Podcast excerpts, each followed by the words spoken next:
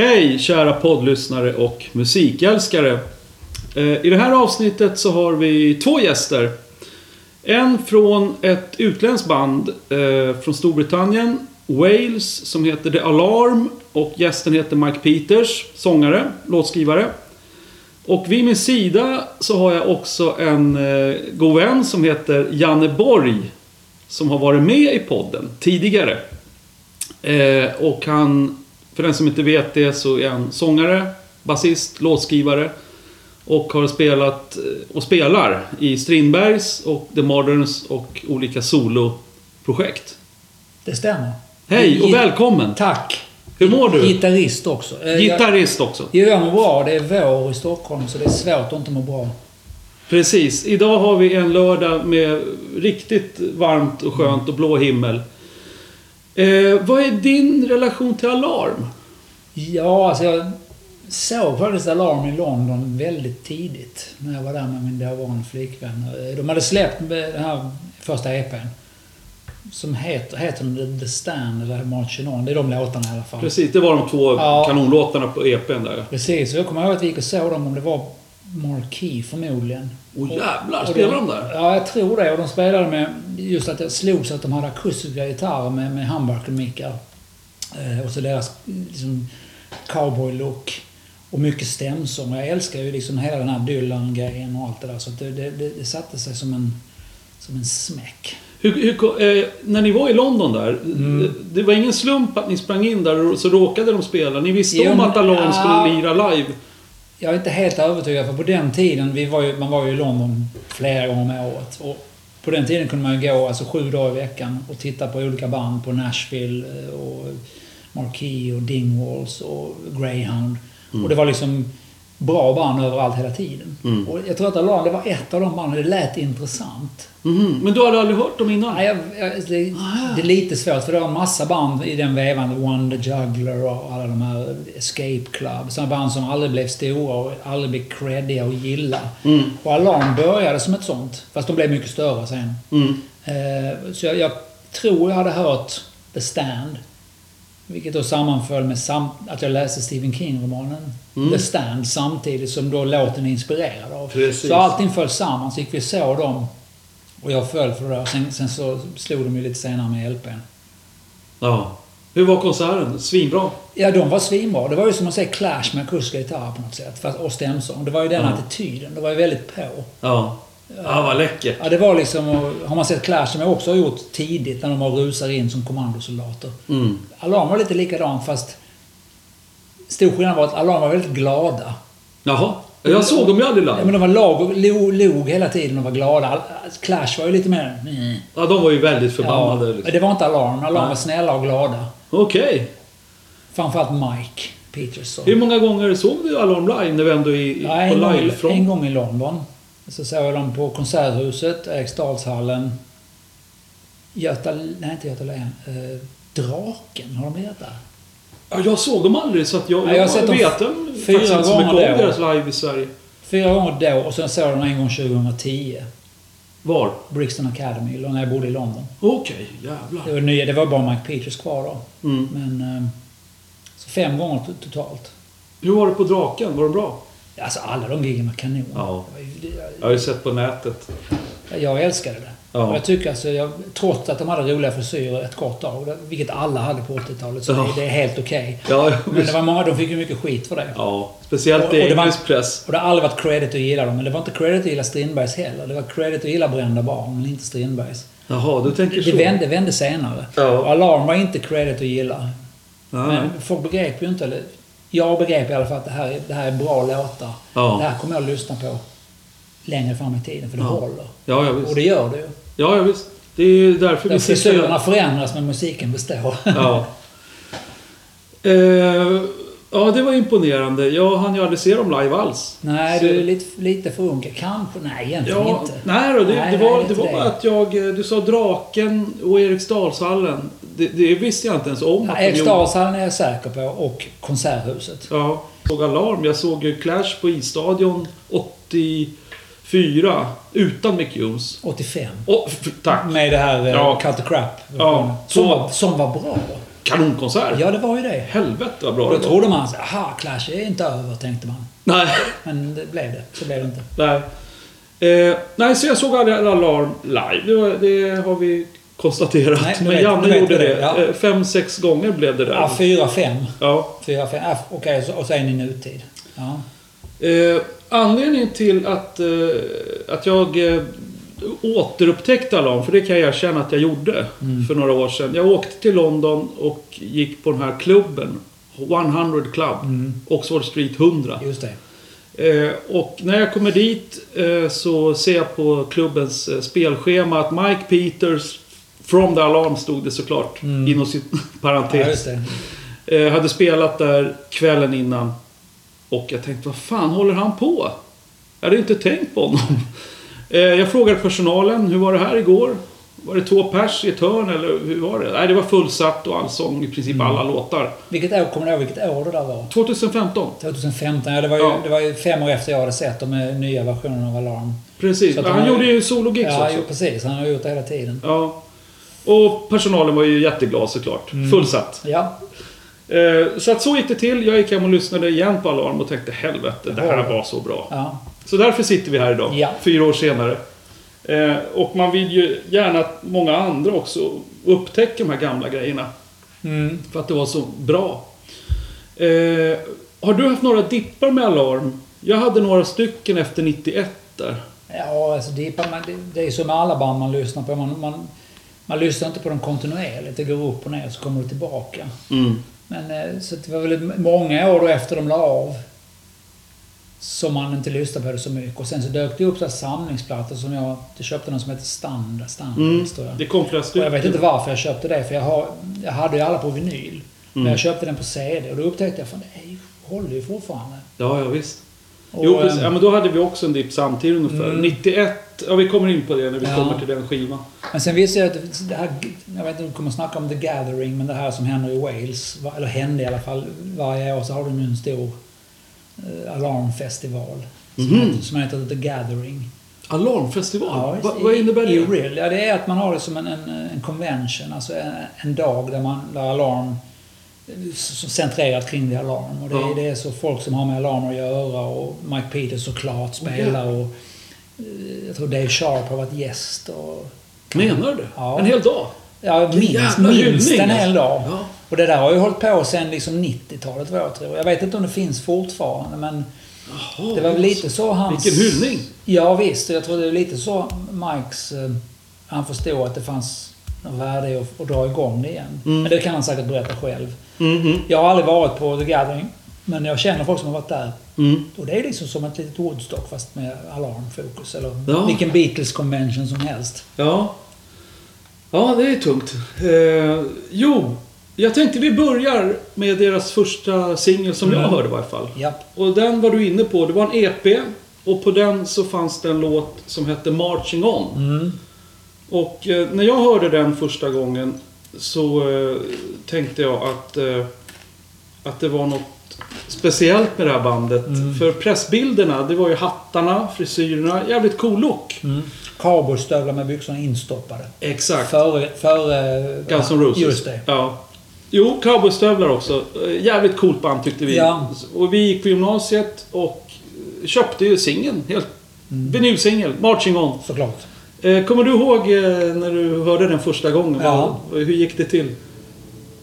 Nej, exakt när jag hörde den minns jag. Men jag minns att jag slogs av eh, de här dagadang akustiska gitarrerna som börjar... Bam, och det är som det är någon ekon of the Who i hur man slår an gitarr. Så du menar? Ja, ja, ja. Och, sen, och så det jävla drivet sen. Precis. Och så, och så inga elgitarrer. Nej. Och liksom, vi visst det är ackgitarrer med, med humbucker-mickar så det låter ju lite elgitarr i alla fall. Men jag kommer ihåg att det lät så fräscht. Och, Vi, vi måste... Ska vi lyssna på hur den börjar? det tycker jag. Ja. De här anslagen. Det är väldigt The Who. Mycket The Who där.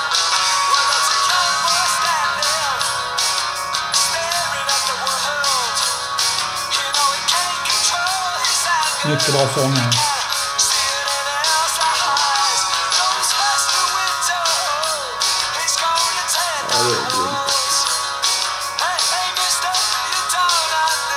Nu kommer bryggan. Just det. Ja. Just det. De här... Så kommer körerna. Ja.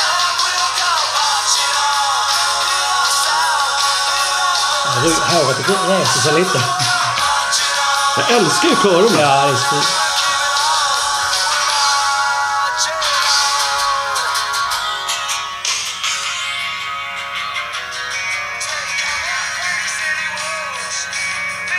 The Modern som var trestämmig sång Ja. 78-79 när ingen höll på med sånt i punksvängen. Frös ju totalt när det där kom. För Ja. att, I och med att de hade den här Birds-aktiga sången liksom med, med svarskörer som sjöng stämmor. Ja, Vi blev helt knockade i fan, gymnasiet gick vi och tänkte vad är det här för band? Det var attack, men ändå akustiskt. Mm. Verkligen, attack. verkligen attack. Ja. Fast, fast bra. Det svänger ju. Ja, ja visst. Jag tycker de hade en duktig trummis. Han, han fick aldrig riktigt cred. Jävligt bra. Han var bra. Han, han var min favorittrummis Mm. på den där tiden. Eh, det var Marching On. Här, här började ju hända grejer för Mm. Alarm, kan man säga. I Storbritannien först och främst. Ja. Eh, och jag och mina kompisar, vi köpte vinylsingeln och gick hem. Och vi väntade på nästa singel. Det var ju... För de yngre poddlyssnarna, det här är alltså innan CD-skivan är uppfunnen. Just det, det här är väl 82 va? Jajamän. Mm. Eh, och det var en försmak då. Nästa låt var ju en låt som heter The Stand. Mm. Eh, som handlar om... Texten bygger på Stephen Kings eh, bok som står där nere. Exakt. Pestens tid, The Yes. Stand på engelska. Eh, förstod du någonting av vad han ville säga? För att det krävde ju lite grann att man hade läst boken. Alltså jag, jag tror att han föll för boken som man själv också gjorde och gillade den eh, mytologin som är där på något sätt med The Walking Dude och allt det här. Och, texten är väl egentligen bara inspirerad. Jag tror inte den betyder jättemycket. Nej, ta ställning, Ja, ta alltså, stand. Ja. make a stand against whatever. Ja. Men Jag tror mycket var nog att han var inspirerad av stämningen i boken och, och det ledde till den där låten. Eh, men The Stand, eh, singel nummer två, bygger på en Stephen King-bok. Eh, och när den kom så... Ah, jag tyckte den också var fantastisk. Ja. Refrängerna framförallt. Alltså. Ska vi lyssna på ett spår? Ja, det gör vi. Ja. Munspelet. Snyggt. Han gillar Dylan. Mycket.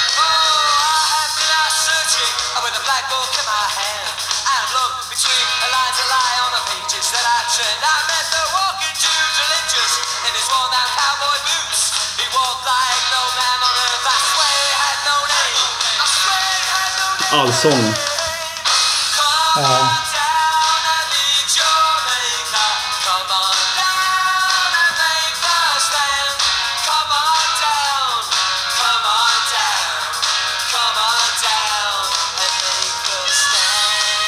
Det här munspelet tycker jag lyfter hela låten. Den går i A-moll den här låten. Och jag vet att om man ska spela den rätt så ska man ha ett A-moll-munspel. Jag vet, det går ju att göra. Men om man ska spela det exakt sådär så... så jag fick fram... Jag har kört den akustiskt själv någon gång. Och det enda, Du har det? Ja. enda gången jag fick till det var med ett A-moll-munspel. Det brukar man inte... Alltså det... Jag har... De brukar vara i C va? Ett bluesmunspel är det. När man spelar... Men A-moll är en sån här udda tonart när det gäller munspel. Tycker jag. ja. ja. Den går i A-moll. Japp. Eh, när, här börjar det hända grejer som sagt. I Storbritannien börjar de ju lossna lite Mm. med radiospelningar och Och eh, allt möjligt. videos. Fräcka videos. Ja, precis. Ska vi hoppa vidare till singel 3? Ja, det gör vi. Eh, vet du vad den heter? Alltså det borde ju vara Where, were you hiding when the storm broke? Men jag kan ha fel. Du har fel. Jag har fel. Vilken är tredje? Därför den är fyra. Är det 68 Guns? Yes! Ja, det är det. Ja, den är ju fantastisk. Ja, jag vet. vad, vad, vad anser du att eh, den handlar om? 68 Den Guns? handlar om ett gäng i någon stad, som jag har glömt vilken stad. Men det är alltså ett gäng i England på 60-talet, tror jag. Eller kanske Ja. 50, som hade det som slogan. De kallades för 68 Guns. Eller det var deras slagord. Jaha, det var Något därifrån. sånt. Ja. Jag är inte helt... Men det, det, jag undrade länge vad, vad, vad är det för något? ja. Jag to- vet du hur jag tolkade det som Nej. tonåring?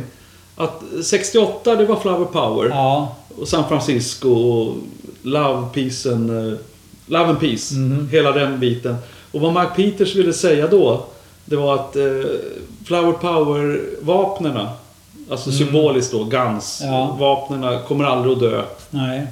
Det var en sån där Nej, tolkning. okej. Det, det, det är ju inte helt fel. Nej, det var en I tolkning. och för sig 68 var ju revolutionens år också. Det var det ju. Ja. Summer Love var ju egentligen mer 67 va? Ja, det är det egentligen. Sen Så är det året sen efter. kommer 69. Men jag tror faktiskt att det handlar om ett, ett, ett gäng Mm. i någon stad någonstans. Men det, igen, det kan säkert Mike tala om. Här är det blås med.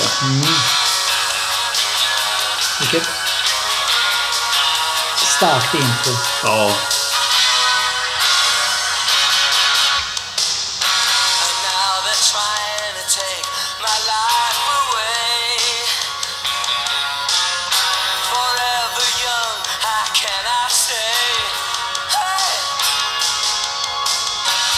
Här, här har man Dylan. Man har också. Springsteen. Det är lite Springsteen Ja, det är det. Ja. Man plockar in blås på intro till exempel.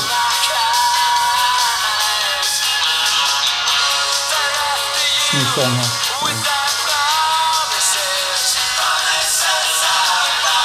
Ja, det är gåshud. Japp.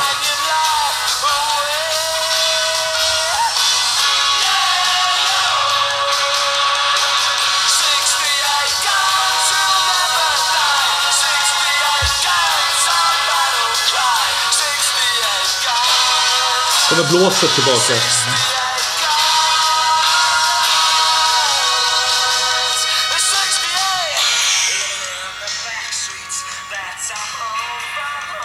Det kändes som att de, varje singel höjdes Ja, det höjdes hela tiden. Ja. Ja, ja, visst. Jag kan tänka när de, när de satt i studion och lyssnade på slutmixen och det där. Ja. Fullt ös. Det måste ha låtit... Det måste ha varit... Yes! Eller hur? För det där är ju en stark låt. Eh, Singel 4, nu, nu ska vi berätta här för poddlyssnarna vilket år vi är inne på Mm. nu. Vi började med 82. De här singlarna släpps ju inte varje vecka direkt, utan det här är, nu är vi inne på 1984. Mm. Och i Storbritannien och vi som gillade dem i Sverige, vi var ju väldigt sugna på ett album. Skulle komma någon gång. Ja. Och till slut kommer det. Och då är singeln som ska, som ska föra ut albumet singel nummer fyra. Mm. Kan, vill du presentera den Janne? Where were you hiding when the storm broke? Otroligt kaxig titel. Och eh, ja, vad var du när stormen bröt ut? Mm. Den är ju ganska sådär eh, provocerande. Och... Eh, Alltså, gömde du dig eller stod du, stod du mitt i stormen? ja, eller var du en fegis? Ja. Så, och jag har alltid gillat eh, den också. Ja. Här, man kan säga om den singeln är väl att eh, gitarrspelet, eh, gitarrslingan i alla fall, är mer framträdande på de första tre. Mm. Vi lyssnar på en snutt. Eller?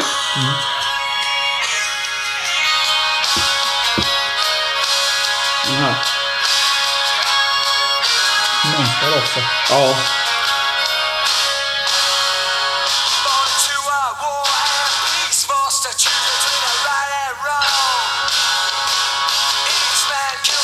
Bra trummis.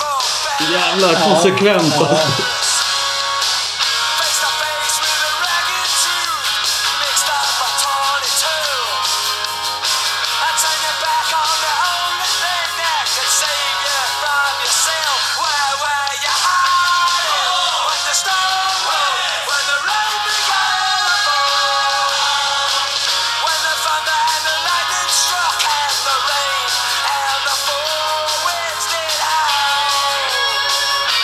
Fantastiskt. Mycket körer på refrängerna. Jag älskar det. Ja, den här, jag ihåg, videon gick ju hårt på... Eller det var för kanaler man tittade på på den tiden. Ja, jävlar, det fanns en Och den video. var, så, den var så coolt gjord. Det var liksom... Igen, det var som att se Clash igen. Fast... Ja. Fan, det heter video... Ja, Videoram? Nej. Jo, det fanns svenska program som Ja. visade videos. Just det, vägen fanns. Jo, och det spelade man in på VHS på Ja, den det tiden. man. Så tittade man på det på lördagskvällen när man drack vin.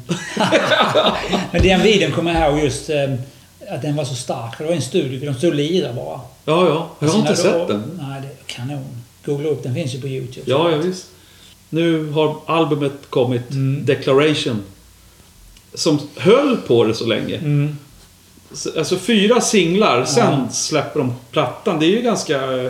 Många skivbolag vill väl signa ett nytt hippt band och snabbt som fan få ut det. Men de här höll på det i två år nästan. Ja, det var IRS va? Exakt. Copeland. Just det. Eh, Declaration. Ja, smart. För att Mm. eh, jag och mina kompisar, vi kastade oss iväg till Ja, skivaffären visst. när den släpptes. Och den fick ju lysande recensioner. Till och med i Sverige. Fick den det? Ja, kul. Jag minns inte det. Jag minns bara att den... Jag har sett en del sågningar, men det var folk som inte som har bestämt sig för att inte gilla det. Ja. Men det kanske var mer i England. De var lite... De blev sågade i England Ja, de sen. Vi kommer det. in på det. Ja. NME Vilket är sågade i- Oförtjänt. Ja. Men det var ju den perioden när allt skulle... Alltså de, de försökte hitta den konstnärliga meningen i saker liksom och glö- glömde lyssna på vad det egentligen var de höll på med. Mm. Att...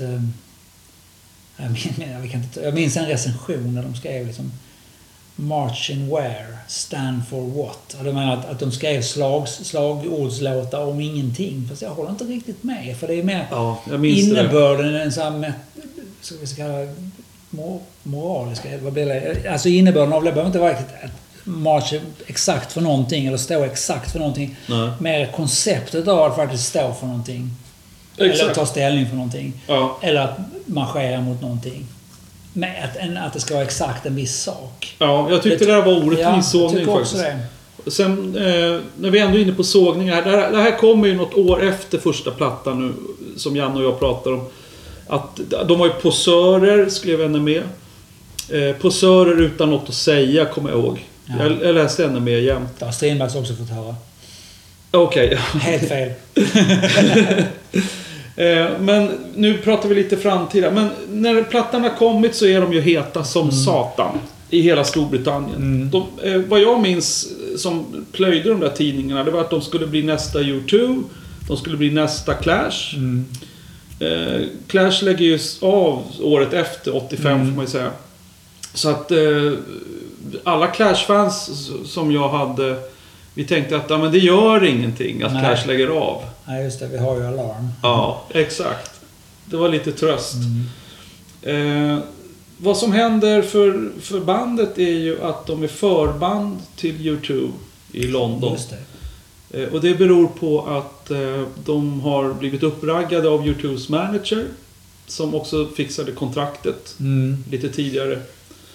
Eh, så att eh, U2 och Alarm eh, blir förknippade ihop Ja. ett tag. Eh, på grund av det. Samma manager och de åker på förbandsturnéer och sådär.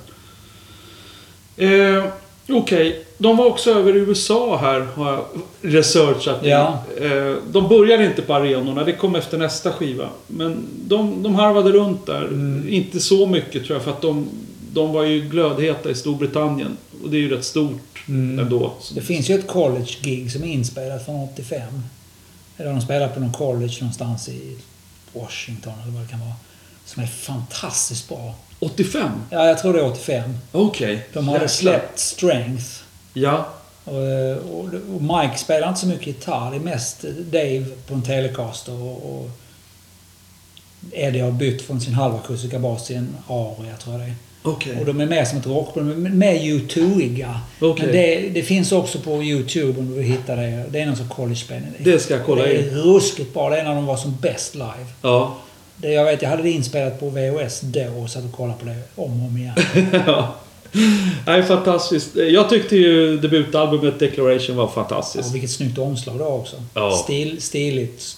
Ja, jättebra. Jag, Ja, ja visst. jag tror jag har tre vinylexor av den av någon anledning. Ja, du spelar sönder två ja, men de, man kan ju hitta dem för 30 spänn ibland. Men är det fräscht så köper jag det. Ja, ja Bra visst. ha. Ja. eh, jo, jag tänkte på det. Eh, vi ska välja ut någon favoritlåt förutom de här fyra Mm. singlarna från Mm. debutplattan. Jag, jag har några förslag här till dig Ja. så får du... Eh, eh, en okänd låt får man ju kalla det för. Det är Unbreak the Promise. Mm. Underbar titel. Ja. Tänk på vad det betyder. Ja, bry, bryt inte ett F- löfte. först gör man ett löfte, lovar man någonting. Ja. Sen bryter man löftet. Och sen obryter man det. Ja. det är, jag tycker det är poetiskt. Ja, visst. Och jag älskar den låten. Det är Ja. en mycket akustisk låt. Den upptäckte jag rätt sent. Sen tyckte jag Deceiver var Ja, fantastisk. en Underbar låt. Så- För de två låtarna, är, det är så jävla Mm. hög klass. Eh, vad- Vad säger du Janne? Vilken skulle du vilja att poddlyssnarna Alltså, jag har ju alltid Blaze of Glory. Går inte att snacka bort heller. Den går inte att snacka bort. Eh, jag får nästan se på listan. Även om jag nu har tre ex av plattan så kommer jag inte... Ska vi ta, ska vi ta en av de där två? Deceiver eller, eller Unbreak the Promise? Ta Unbreak the Promise då, för den, Ja. är så, den är så ovanlig. Ja, ja visst. Jag- Och jag gillar också den, så det, det har vi gemensamt. Den är eh, otroligt bra Mm. akustisk låt som, som jag fattade några år senare hur jävla bra den var. Mm. Den tar vi. Den kollar vi in. Här har vi Dylan igen. Sämre förebilder kan man ha. Ja. En duktig låtskrivare Dylan.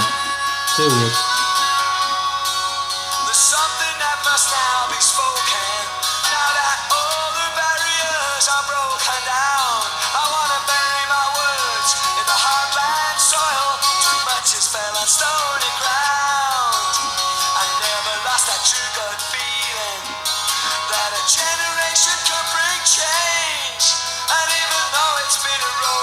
tolvsträng eller?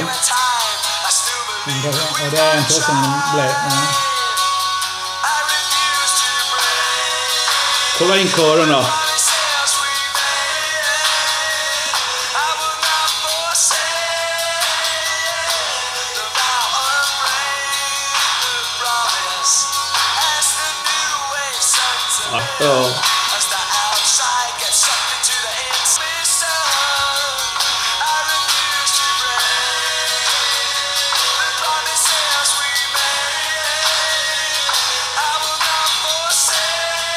Har du Spotify-listan där? Står det vem som skrivit låten? Alarm. Det står bara Ja, Alarm. tyvärr. De har inte börjat dela upp den. Nej. Det låter lite... Ibland låter det som en Dave Sharp-låt det här. Ja, det kan det nog vara. Det, det står alarm på många alltså. Alltså, Eh, inte- de har inte... De är inte så noga med det där riktigt. Vem som exakt... Alltså det Nej. står lite hur som helst. På vinylplattan Ja. står nog... eh, Du har helt rätt i det. Det där var nog... Det Sharp var nog inblandad i. Ja, det lät så faktiskt. Han är. Vi, vi pratar lite om eh, gitarristen Dave Sharp Mm. som, eh, som eh, vi kommer in på när vi kommer till en skiva som heter Raw. Mm. Eh, kan ha haft ett finger med i nyss nämnda spelade låt. Mm. Mm. Eh, känner du till något annat rockband från Wales? Uh, Budgie. Ja. Uh, Manic Street Preachers. Jag visste att du skulle Såklart. veta det. Det Precis. Där finns ju en, en, en koppling liksom. Precis. I alla fall, båda de här banden gillar ju Clash. Till Ja, det gjorde det de. finns ju en koppling där. Det får man vägen. säga. Ja. Eh, jag har en kompis eh, som jag inte ska nämna vid namn, Mm. men- han, han är ganska insatt i musik. Sådär. Ja. Eh, och jag sa att eh, Alarm är eh, Wales största band. Mm. Och så nej men Manic Street Preachers, det är Wales största band. Nej, jag. Och så började vi, började vi hålla på och Men, tjafsa om menar, menar du vad du tyckte eller menar du försäljningsmässigt? Nej, rent eh, allmänt kommersiellt alltså. Och Det måste ju vara Street Preachers. Det måste vara större. De har ju liksom funnits mycket längre och hållit på hela tiden. Alarm finns idag. Jag vet, men jag tror, är de inte lite... Är inte alla mer begränsade? Alltså, ändå... Precis, nu låter du som min kompis. Men jag, jag, oavsett vad jag tycker själv så tror jag, kan jag tänka mig att Street Preachers är kändare. För, Kan det vara så? ja, jag tror det. Vi tjafsade så länge om det där, för att jag menar, min ståndpunkt, Ja. det var att när nästa platta kom, som vi snart ska prata om, Mm. då åkte de över och började plötsligt lira på fotbollsarenor i Ja, USA. exakt. Ett tag. Mm. Mycket festivaler och Ja. sådär. Och det gjorde ju aldrig Manic Street Preachers. Nej, de har aldrig slagit... Det var min ståndpunkt. Det var, kan vara så. Jag, jag det är... var enda argumentet jag hade. Och då, då kontrade han med att Ja men kom igen Manic Street Preachers, vilka hits de hade. Ja, det hade de. Ja, det, vi låter det vara osagt. Vi kan for, Ja. forska i det sen. Precis. Så det, det handlar inte om vilka vi tyckte var bäst, Nej. utan vilka var egentligen störst. Eh, men man ska ha klart för sig att Manic Street Preachers, de var ju riktigt stora tag. Ja, det var de. Ja. När ska vi prata om Wales? Ska vi prata om det nu eller kommer det tillbaks lite då och då? Eh, nej, det var, det var nog bara när, För jag en- en- den här kopplingen till det andra bandet. Jag har en liten anekdot om Wales. Okej. Re- Repeatles, vi spelade i Wales 2013. Ja, På, berätta. på en festival i Prestatyn. Det ligger alltså precis där, nordkusten. Precis där Wales möter England. Så man, Okej. ser, man ser det som till Liverpool nästan därifrån. Det är så nära. Ja. Och Rill ligger en, en, en mil, en svensk mil, 10 kilometer, längs kusten. Västerut. Okej. Och Real är ju där Alarm kommer ifrån. Ja, det är Hemstaden. Ja, så att jag och en av gitarristerna i Repeated, vi promenerade längs floden. För jag ville till Real. Jag ville se om man kunde liksom... Om det fanns något alarms där och sådär. Mhm. Men eh, vi hittade ingenting. Det var, det var bara en stad. Men det var kul att Vilken där. storlek var det på den? En liten engelsk... Walesisk då, men en liten sån här by. vid Ja, hamnen. klassiskt. Liten hamn, pubbar. Ja, jättemysigt. Liten stad alltså. Ja, Mm. jättefint. Eh, Men det roliga, eller sko- skojiga var att han som höll i Beatlesfestivalen som vi spelade på. Det var Mm. bara det var två dagar. Två dagar. Han var sjuksköterska. Och han hade han och Mike, Mike hade, fick ju cancer. Mm. Det var, vi Och kom... han var hans head nurse under, under en av de här behandlingsperioderna. Jaha, vilken För jag, slump. berättade, jag berättade för honom när vi dök upp det där giget så sa jag men fan Prestaten, det är ju real. Mina hjältar Alarm kommer ju därifrån. Ja. Då berättade han att ja, jag känner Mike och jag, under hans behandling och så här. Inga detaljer det är naturligtvis, men att han... Ja. Och då sa jag, oh, känner du Mike? Kan du inte fråga om han vill komma och sjunga med oss? Jävlar. Så jag sa, ja men han skulle, han skulle kolla, men just det var inte Mike där. Nej. Men han, så... Det hade jag sa, då får han komma dit så, så kompar vi för vi gör vad som helst. Ja. Men det var en kul anekdot. Ja, ja. Det, det hade varit något. Det hade varit något. Mike Peters kommer upp på scen, Ja, och körar på ett par låtar. Eller kör lead, sjunger lead och vi kompar honom. Ja, Vad som helst liksom. jäklar. Köra Where Were You Hiding? Ja, ja, visst. Men du har ju varit i Alarms hemstad. Ja. Det är mer än vad jag har varit. Mm. Och det var en liten hamnstad helt Det är en liten, liten mysig hamnstad. Det kan Mm. inte vara många invånare där. 30 000 knappt. Ja. Mindre än då. Har de någon egen huvudstad, Wales? Ja, det är väl Cardiff. Eh, 1985. Då kommer tvåan. Strength. Strength, precis. Den kom ju väldigt snabbt där och Mm. det där kan man ju tycka att det var lite för snabbt. Men å andra sidan så hade ju första skivan Ja, dragit ut på tiden innan den kom. Det är säkert massa låtar där som, som behövde komma ut. Ja, förmodligen var det ju så. Mm. Marching On kom 82 Mm. och det här är 85. Det är tre Mm, år senare. ja. Han måste ju ha sprutat ur sig låtar. Förmodligen. Eh, Han och Eddie, Eddie McDonald, de skrev det som ett team. Och så skrev Dave Sharp för sig, har jag för mig att det var. Ja, just det. McDonald Peters. Ja. Mm, ja, det stämmer ja. Mm. Basisten stod ofta med. Mm. På, det var ju det som var bra med vinylskivor. Ja. Man såg ganska exakt vem som Mm. hade gjort vad. Jag kommer eh, McDonald Peters, Lennon McCartney. Det är så bra, bra namn. Mm. Det har jag visst. Ja. Eh, den kom... Min, min första reflektion när den kom, det var att jag saknade körerna, fotbollskörerna. De, ja, jag tyckte det var deras signum på något sätt. de hade, de hade tonat ner, blivit lite mer moderna om man får säga det. De är blivit lite mer... eh, Inte mainstream Nej, och kanske. inte syntiga heller. Men det är liksom någonting, man tänker sig, låten Strength Mm. är ju väldigt lång och liksom suggestiv sådär. Så, Mm. och de har tagit, mycket av det akustiska är också borta. Absolut. Jag, akustiska och fotbollskörerna. Mm. För mig, jag blev inte så imponerad som jag trodde. Jag tro- trodde att det skulle komma en bättre Ja. skiva än Declaration. Och det var ju naivt att den tro att man kan toppa den. Ja, nej, de har gått i en annan riktning på den i alla fall. Ja, Sen absolut. vänder det ju senare som vi kommer att höra. Jajamän. Eh, vad hade du för favoritlåtar från Strengths? Ja, alltså jag, jag, nu måste ju jag säga det, men Spirit of 76 är väl med här. Ja, Det är ju ett mästerverk. den är riktigt Det bra. är fruktansvärt bra. Och så handlar det ju om när de var unga. Alltså ännu tidigare när punk. Och jag gillar den här textraden när han, ser, han står och tittar ut över havet och ser ljuset från Liverpool och Matthew Street sjunger han om och allt sånt där. Nej, det måste vara Spirit of 76. Men det finns fler bra låtar på den plattan. Jag gillar Strength också. Ja, det var roligt att du säger det. Jag plockade ut två favoritlåtar från den. Mm. Det, det är ingen av mina favoritskivor med Alarm Nej. överhuvudtaget. Men Spirit of 76 var ju Mm. fantastisk. Och sen... D-side. D-side. Ja, just det. Jag har stavat fel. Ja, ja.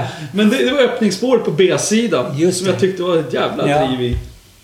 Eh, och här har de ju börjat nu åka runt i USA. Mm. På lite större än collegeklubbar och sådär.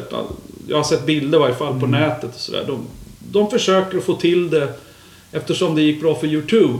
Som har samma manager. Ja. Så för, jobbar hela managementet för att det Precis. ska hända likadant antar de. Alla band som åker till USA. Det gäller Clash och det gäller... Ja, alla. Stones, Clash, U2, Alarm. Blir ju påverkas ju oerhört av USA. Så att de, de åker dit och ser de helt annorlunda ut när de kommer hem. Ja. Som cowboyhattar och så börjar de spela blues. Ja, ja U2 var helt annorlunda. Ja. ja visst. Men det är, jag tycker det, är- det är lite kul att se. För det är lätt att bli det när man kommer dit. Ja, eh, okej. andra plattan. Vi, vi lyssnar några, en liten snutt här på Design i varje fall. Mm. Som är...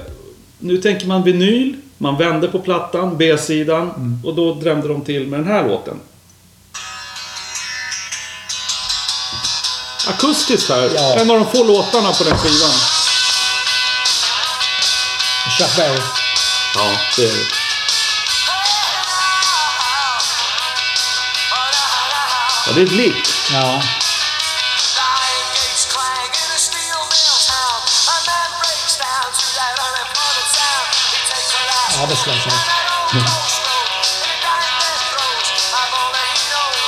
Sight of those men walking through the gates was like Klassisk harmoni. Det är lite Marcion över det här faktiskt. Ja. Här trodde man refrängen skulle komma. Ja. Men Chuck Berry istället. jag tänkte vi måste lyssna på refrängen ändå. Det, det är lite speciell refräng den här låten. Eh, D-side är ett område. Det är det? Hamnar och grejer jag. Okej. Och han sjunger om det, att de lägger ner hamnen. Eller varvet. Nu kommer den.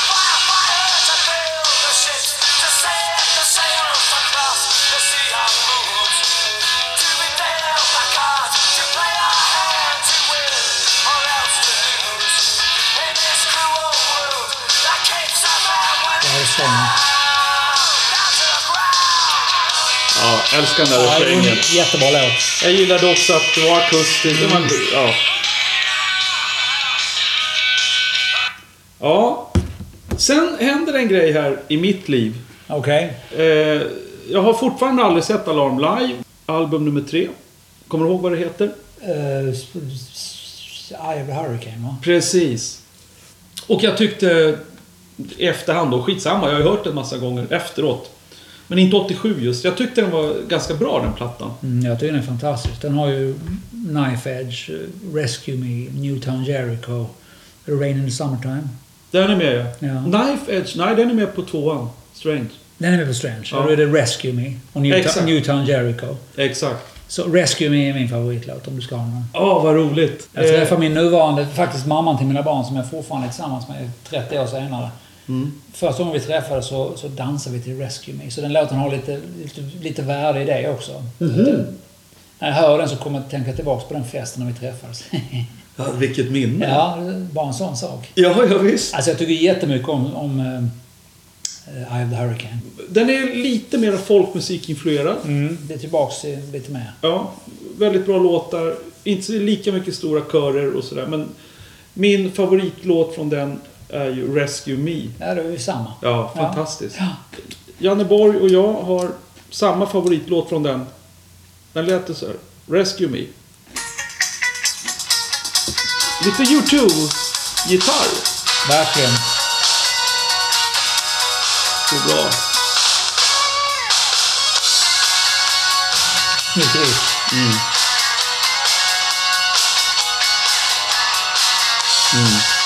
Han kör ju det där själv också. Mike Peters ska väl bara köra Ja. på.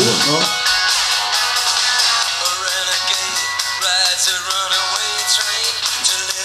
Det låter lite Bonham. ja, Tänker du det? det får man säga. Ja. Ja, det var fan häftigt. Det är en bra låt. Mycket bra låt.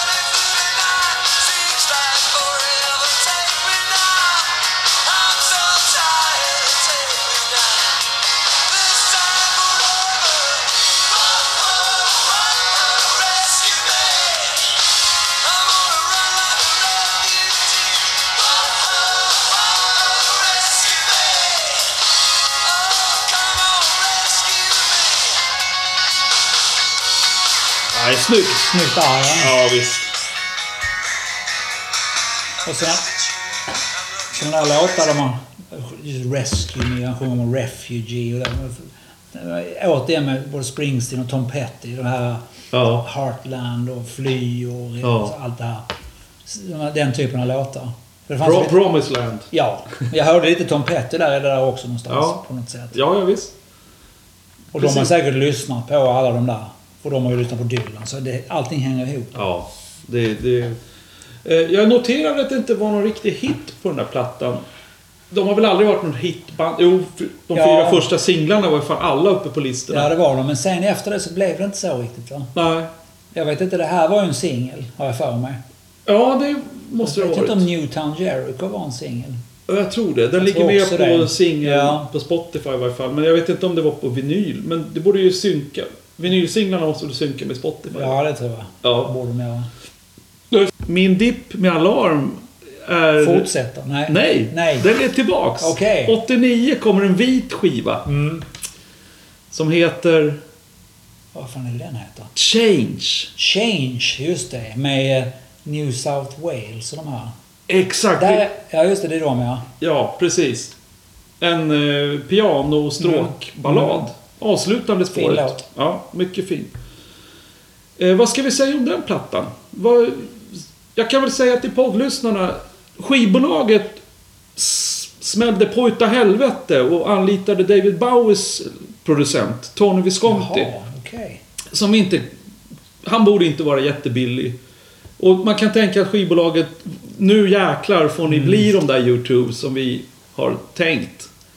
Så kan jag tänka mig att skivbolaget tänkte. Och då tog de in honom. Vilket är lite märkligt egentligen. Om man tänker att Alarms kärna från början. Det är akustiskt, det är munspel och sådär. Och Tony Visconti, han är ju en av världens bästa producenter. Bowies 70-tal Mm. var jag inblandad i. Och då är det väldigt komplexa Ja, produktioner. visst. Mycket, mycket syntar och maskiner och, och sånt. Ja, visst. Han kommer in i varje fall och... Ja, ja, det här börjar komma upp ännu mera U2-sound på gitarrerna. Eh, och eh, man kan säga att ljudmässigt kanske den är den bästa rent soundet. Mm. Ljudet är väldigt snyggt Mm. och proffsigt på alla sätt. Och vissa arrangemang är också väldigt eh, imponerande. För de, ja. Eh, vad, vad tyckte du om plattan? Jag tyckte om den. Ja, vad roligt. Jag sitter och försöker komma ihåg. Utan att se framför mig låtarna så kommer jag faktiskt inte ihåg. Men det enda jag kommer ihåg är New South Wales. Och ser jag dem så kommer jag säga ja visst ja. För jag lyssnar på dem där fortfarande. Har du någon sån här? Ja. Just det. Soul Me Down the River är väl med här? Ja, Jajamän. den är svinbra.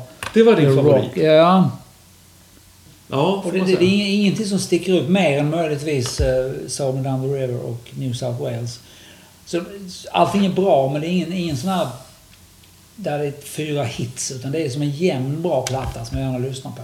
Ja, Kan man säga. ja. Eh, nu låter jag otroligt konservativ. Okej. Men det, det beror på att Det är jag... så världen ser ut nu för tiden. Ja. Nej, men det, det, det är... Det, jag, här är jag konservativ för att jag ville tillbaks till Alarms Mm. kärna. Munspelen och akustiska och sådär. Och då är det två låtar, en har du redan nämnt. De två avslutande låtarna. Rivers to Cross. Helt plötsligt så var de tillbaks i det här folkmusikaktiga. Gömd liksom, näst sista låten. Och sen den du nämnde. Eh, New South Wales. Mm. A New South Wales. Som är stråk, alltså filharmoniker låter det nästan Ja. som. Och piano. Mm. Och otroligt stark. Mm. Slame. Alarm kan man inte riktigt säga. De, de bytte stil, men de gick, det var inte banbrytande på det sättet. Som. Beatles och Bowie. Men den här, du har helt rätt där. De, på det viset var det inte så stort. Men, men eh, Rivers to Cross, där hoppade de 89 tillbaka plötsligt Mm. till en folkmusik-aura. Oj, vad keltiskt. För mig var det så här, yes. Ja, det här är ju nästan irländskt. Mm.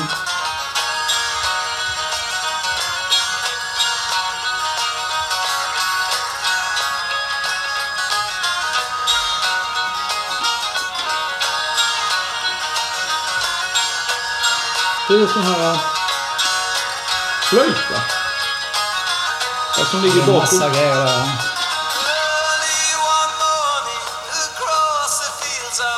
Det är min favoritlåt på skivan. Ja. Jag vet inte, Waterboys är det där också på sätt, inte det? Väldigt mycket. Väldigt mycket. Ja, de höll ju på Ja, samtida. ja. Mm, exakt.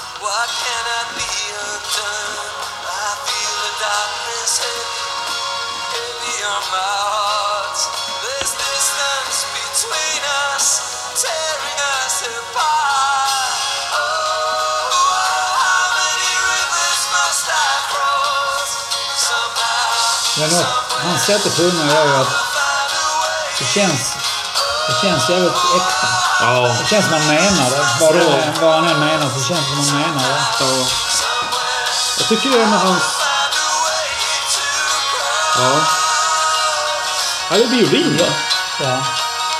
Det är Och flöjt. Ja, mycket det. starkt. Banjo. Banjo måste det vara. Ja. Ja. Fantastiskt. Så vi är den som favoritlåt då. Jag tycker i och för sig Soul Down the River, men den är, det är mer en klassisk rocklåt. ja. Kanonlåt det också. Klassiskt. Modernare sound. Ja. Det är lite Tony Visconti. Ja. Syntbas. ja. Ja. Och sen Daves fantastiska gitarr. Vad duktig han är. Mm. Men det här är ju inget svårt riff. Nej, nej, men det är snyggt spelat. Absolut. Ja, det är standardgitarr, men det spelas på ett snyggt sätt och det är ett jävligt snyggt gitarrljud. Han spelar alltid på Telecaster. Nästa är Semaitis. Och Fender-stärkare. Ja, Det vet jag faktiskt inte. Nej. Jag tänkte du såg honom Ja, jag live. minns inte. Nej. Vad tycker du om att de har syntbas då? Det är helt okej. Ja. Inga problem med det. Nej.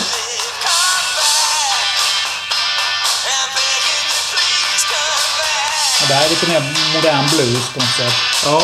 Inte... Jag kommer ihåg att refrängen var väldigt stark. Ja.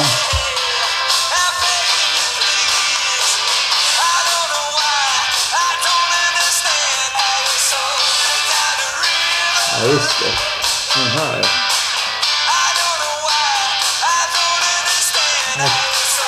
Här kommer kören in och slår Ja. lite grann i alla fall.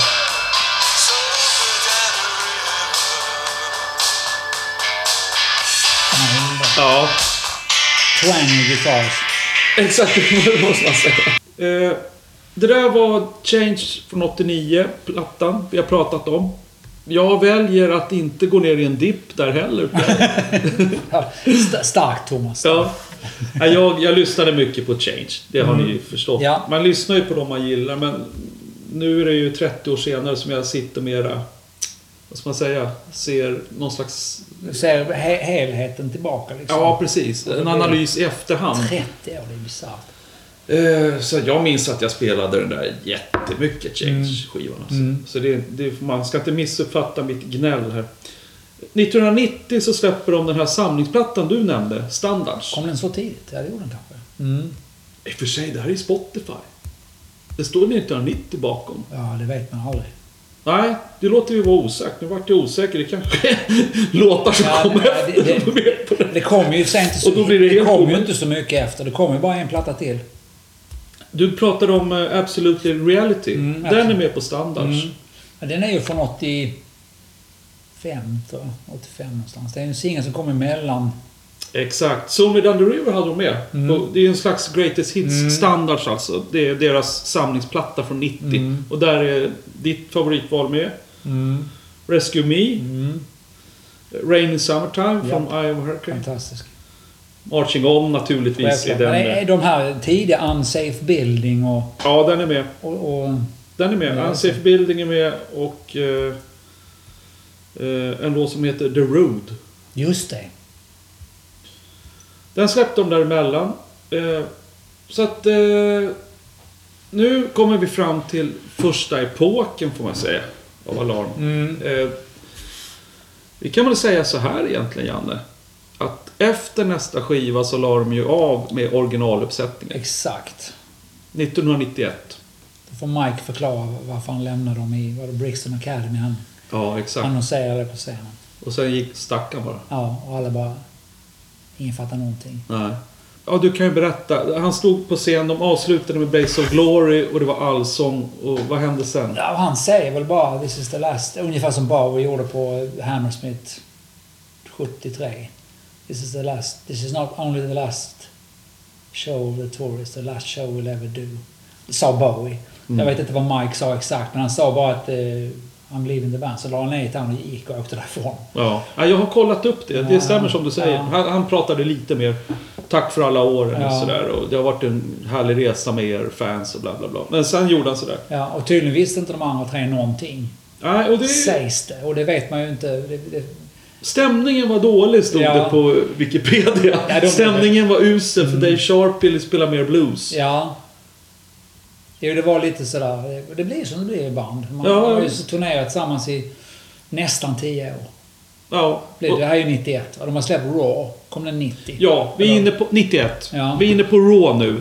Och Alarms sista skiva med original. Mm. Och då lägger de av genom att, som Janne berättar, eh, Mike Peters lägger ner gitarren, lämnar byggnaden. Och Som råkar vara Brixton Academy i södra London. där du har varit va? Ja. Ja. Jag har sett många grejer. Paul Weller, Sex Pistols, allt möjligt. ja. Han, eh, om vi ändå är inne på den dagen då, så höll han sig undan i 18 månader. Enligt Wikipedia. Oj. Aha. Källkritik. Mhm. Nej men Wikipedia. Eh, och hade ingen kontakt alls med, med de andra i bandet. Och de var ju i sin tur jävligt förbannade och besvikna. Ja.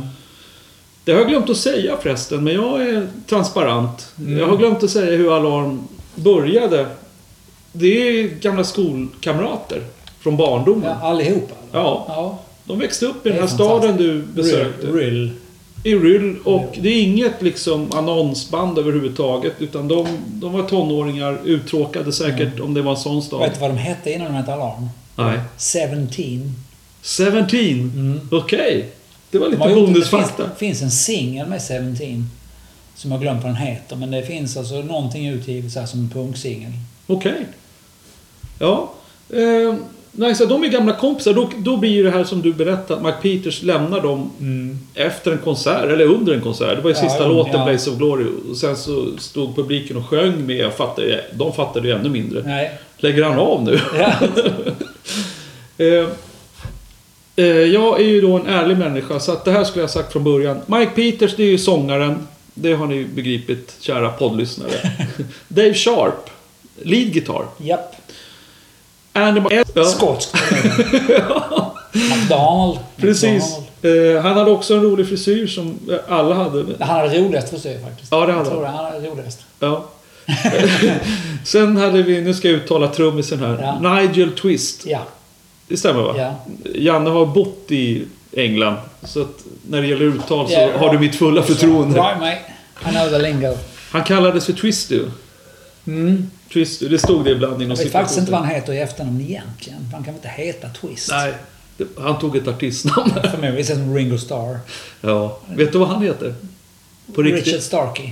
Ja, det är klart du vet. Nigel Starr heter Nigelson Twister.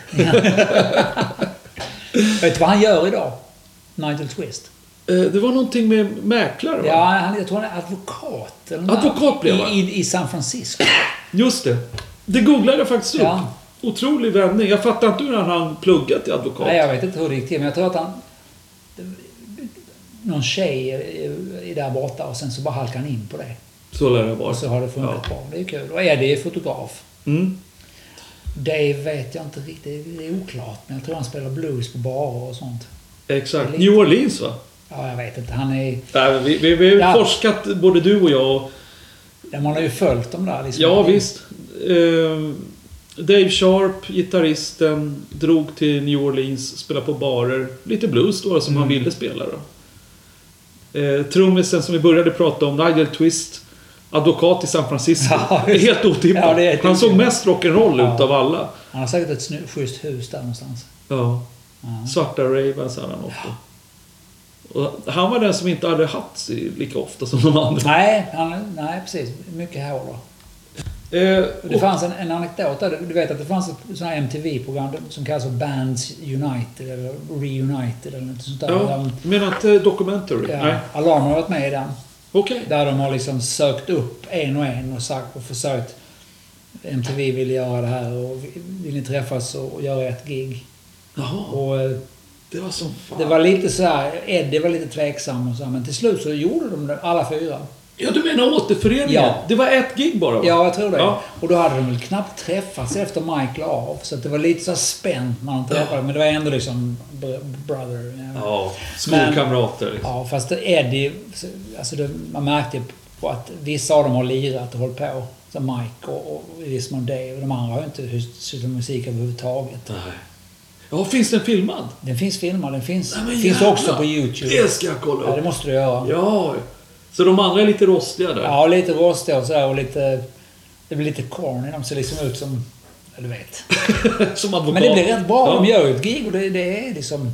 De rensar luften för, Ja. antagligen. Ja, och sen Men- blir det inget mer. Nej, sen blev det inget mer. Nej, det var inte meningen heller. Men det var kul att de gjorde det. Ja. Vad ska vi säga om The Raw? 91. Den var ju, den var ju raw. Att den Ja. är ju råare. Det är mycket rockigare igen. Och mer akustisk än Change. Ja, det är den nog. Tyckte jag i alla fall. Och mindre syntar och sånt va? Ja, ingen syntbas alls och inga syntar. Den är väldigt ner till basic. Ja.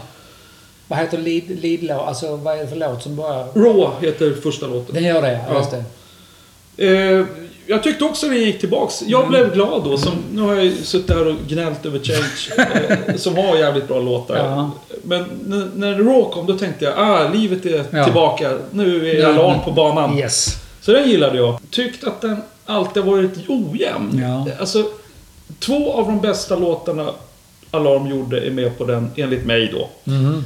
Och, och sen är det rena skräplåtar ibland. Vilka är de två absolut bästa? Det är roligt att höra. Ja, det, det kan vi... eh, Ska vi ta det på en gång? Ja, det gör vi. Ja. Eh, eh, det här är ju väldigt subjektivt. Men när jag hörde eh, Moment in Times. Eh, sju år efter debuten så spelar de äntligen in en låt eh, i samma anda som vi hörde till exempel Unbroken Promise. Mm. Akustiskt munspel, fantastisk refräng, bra text, moment in times, alltså händelser i historien som vi alltid kommer minna. Eh, gitarristen som vi har pratat om, Mm. Dave Sharp. Ja. Han sjunger ju tre låtar på den. ja, det gör han ja. Ja, vilket var lite... Den första låten... Eller vi, vi kan avsluta de två som jag tycker är bäst. Save all your cryings to later. Mhm. Eh, B-sidan. Eh, som är mycket Dylan. Munspel. Mm. Och eh, fantastiskt. Och de två låtarna, enligt mig, det är liksom bland det bästa de har gjort.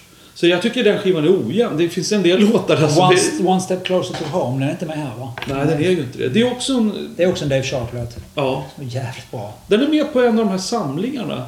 Det måste ha Ja. varit någon B-sida Ja, det, på en nog- det, singel. det är något sånt ja. Ja. Det är lite svårt att hålla track på alla de här grejerna de har gett ut.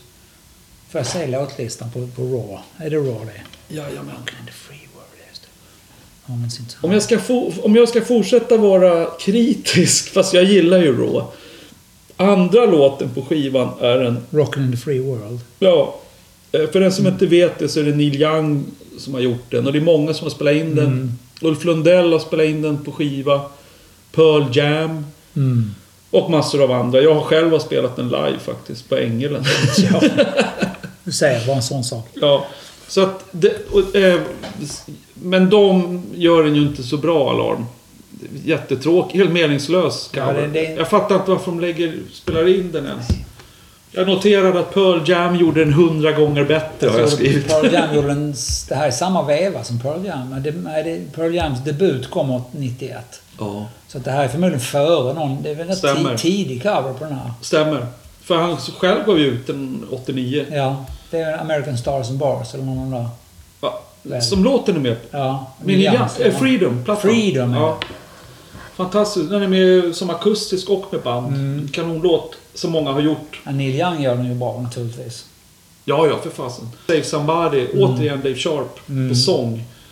Eh, som är helt okej låt. Låter som en okänd Stones-låt som Keith Richards sjunger. Ja, han sjöng lite brutalare på något sätt. Dave Sharp. Han är ju, man hör att han sjunger jävligt bra, men han sjunger lite mer oskolat. Mike är ju en sån klassisk. Han sjöng ju med... med Klassiskt bra sångare. Ja. Han sjöng ju med... Ersatte ju Stuart Adamson i Big Country när de skulle dra igång igen. Han Det kan vi lägga in nu igen. ja, han tog livet av sig, Stuart Adamson, tragiskt. Var det så han dog? Ja, han dog. Ja, han tog livet av jag trodde det var klassiska överdos. Nej. Trå, tråkiga.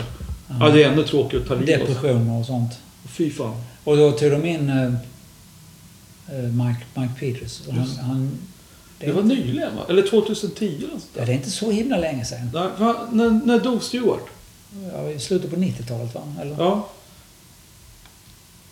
Han, eh, vi pratar om ett annat band som var samtida i början med Alarm. Big Country. Det finns kopplingar i sound ibland, lite grann sådär. Ja. Och eh, vad ska vi säga, Mike Peters hoppar in ibland. Ja, alltså de, de gjorde ju en återföreningsturné efter Stuart Adamson hade tagit livet av sig. 2010 dog han, förlåt. Ja, 2010 dog Då han. var det efter det. Alltså, Ja. Början på, på 10-talet. Ja. Så sjunger Mike Peters i en turné, tror jag det var. Mm. Och nu. Ja, jag vet inte om han gör det fortfarande. Jo. Är det så? Det är så här, du och jag har en gemensam bekant. Jaha. Han heter Bosse Johander. Ja, ja. Och bekant, ja, ja. du vet vem ja, det ja, är? ja, jag är bekant. Ni, han har ju bokat. eh, han, han var eh, för någon vecka sedan Jaha. och såg Big Country. Och jag visste inte om att de ens fanns. Jag skrev på kommentaren på Facebook Mm. till Bosse. Om han lyssnar nu så kommer han tycka det här. Då skrev jag, men det går ju inte. Stewart är ju död. Mm. Det var innan jag började kolla upp Mike Peters från Alarm sjunger då och då i Big Country. På vissa turnéer säkert. ja, ja. Så det är... Kul. Det hade varit kul att se. Ja, visst. Jag tror det var därför han åkte till den... Var, det Tyskland han var i? Ja, det var det ja. Just det. Big Country spelade i Tyskland med Mike Peter från Alarm på sång. Underbart. Då har vi klargjort det. Det det. Ska vi spela någonting från Ja. Raw? Jag gillar låten Raw. Ja, Men- ska vi ta den? Det kan vi göra. Ja. Vi kan ta den först. Öppningsspåret. Jag säger att det är mitt val. Det är en Raw-låt. Ja, det är en rå låt.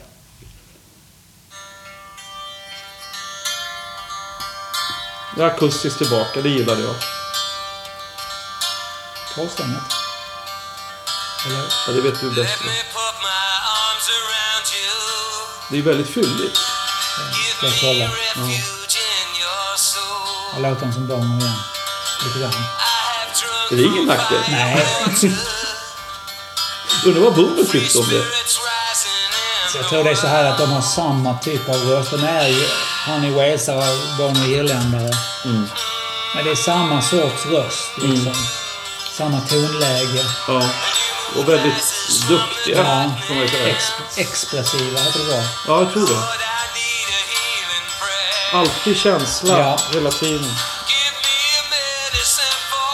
Ja, den här låten är kanon. Ja, den är asbra.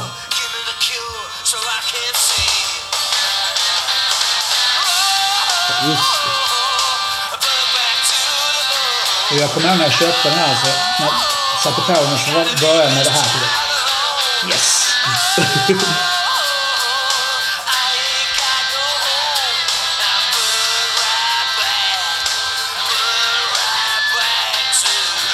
Han låter otroligt arg. Ja. Ja, då går de ner igen. Så tar de upp det. det är... Jag förstår att du gillade den här. Eh, jag har glömt att fråga dig vad du hade för eh, känsla av plattan som helhet. Raw? Ja, när du köpte 91. Change gillade du. ja, ja, men Raw kom ju i... När vi snackar om dippar, då hade jag liksom gått... Var jag inne i en annan värld. Då kom ju grungen och sådär. Jag, Ja. alltså, jag gillar ju alltid som... Alltid det jag gillat. Det är Beatles, Petty, Dylan, Who.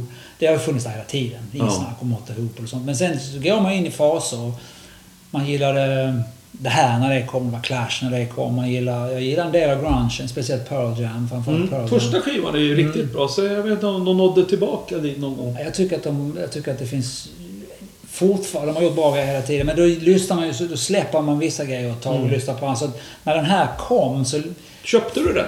ja, jag köpte den. Ja. CD var det då. Ja, jävlar alltså. Jag har kvar fortfarande, men jag kan inte säga att, jag, att den satte någon större avtryck. Nej. Och sen la de ju av direkt efter det nästan. Ja. Strax efter, så då, då släppte man dem liksom. Då var det done. Mm. Och så lyssnade, man, lyssnade jag på Alarm och då lyssnade jag tillbaka på Declaration och sånt. Mm. Mer än jag lyssnar på det här. Men om jag skulle lyssna på den nu, vilket jag förmodligen kommer göra när jag kommer hem och lyssnar igenom allting igen bara för, Ja. efter det här samtalet. Då kommer jag nog upptäcka saker här som är svinbra. Som jag inte tyckte var bra då. Förstår du vad jag menar? Man ändrar sig över 30 år. Ja, ja visst.